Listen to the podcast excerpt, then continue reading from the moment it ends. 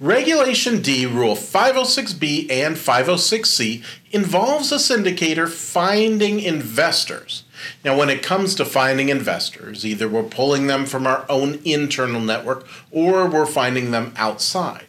Now, one of the ways we can do that is to make sure that those people within our network and those people outside hear our message, and we do that through a solicitation. But what is a general solicitation?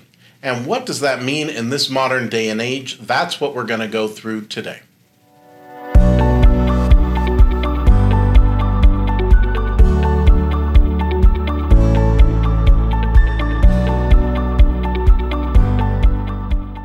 My name is Tilden Moschetti. I am a syndication attorney with the Moschetti Syndication Law Group.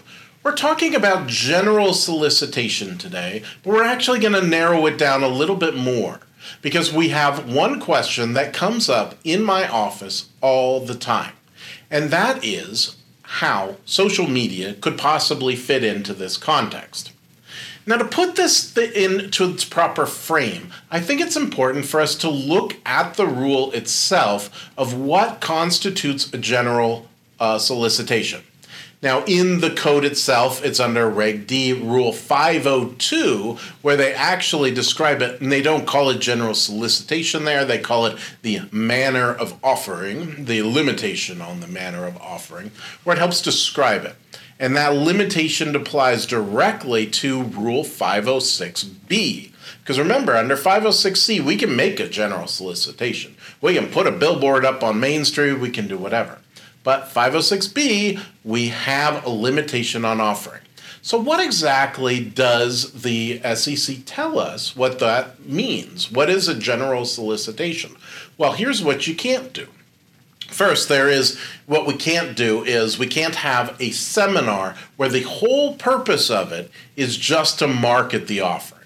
So that's 506 uh, I'm sorry, 502C2 that describes it.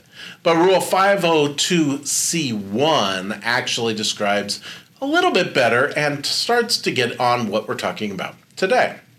And so it says any me- any advertisement, article, notice, or communication published in any newspaper, magazine, or similar media or broadcast over television or radio oh my goodness, do these people live under a bridge or what? Because that needs to be severely upgraded.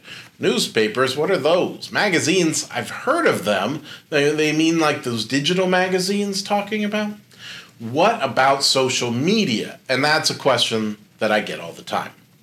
So, the argument could be made, and I think not correctly, and we'll go through why in a minute, that well, when I when I post something on Facebook, I'm posting just to my network itself. So those people who already know me, right? So those people who already know me, they can know that I'm doing it, and it's not a general solicitation. It doesn't really fit into what they were talking about under Rule 502C1. However, the difference is the substantiveness of that relationship with those people that you have on Facebook. I mean, my Facebook account has many, many followers, and reality is I probably know a hundred of them. There's probably 400, 500, 600 people who have liked my page and I've accepted their friend request, and I don't actually know them.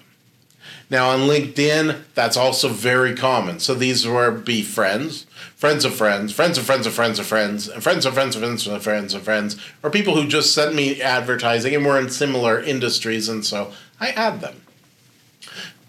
That is the case, and the SEC knows it, and the courts know it. So when it comes to actually making a, a, a, solicitation, if I were to post about my rule 506B offering, hey, come look at this that I'm offering, come invest with me now, I'm making a general solicitation because it's going out to people who really aren't part of my internal network. So it is taking advantage of that uh, similar media broadcast, right? So I'm broadcasting it out over the wide spectrum. So social media itself needs to be very careful when you've got a 506B offering.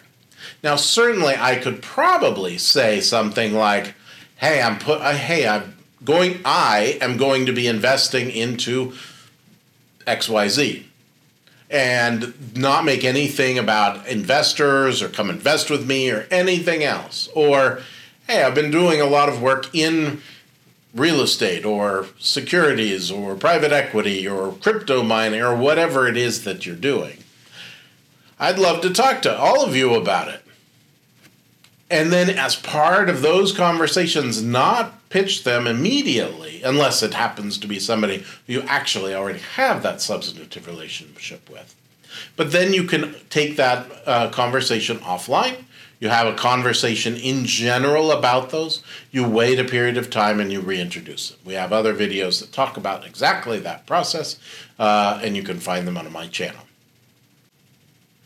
When the key takeaway here is this: when you're selling securities, which involves the sale of stocks, bonds, mutual funds, real estate, any sort of interest where somebody has a passive role. You, as a syndicator, must comply with the securities law, obviously.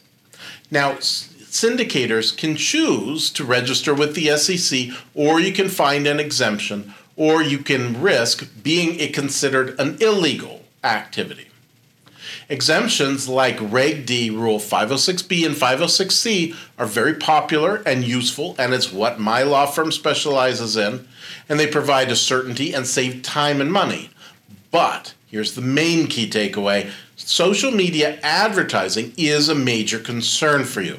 It can impact the exemption use and it can require an enormous amount of penalties which you don't want to hit if it's misused.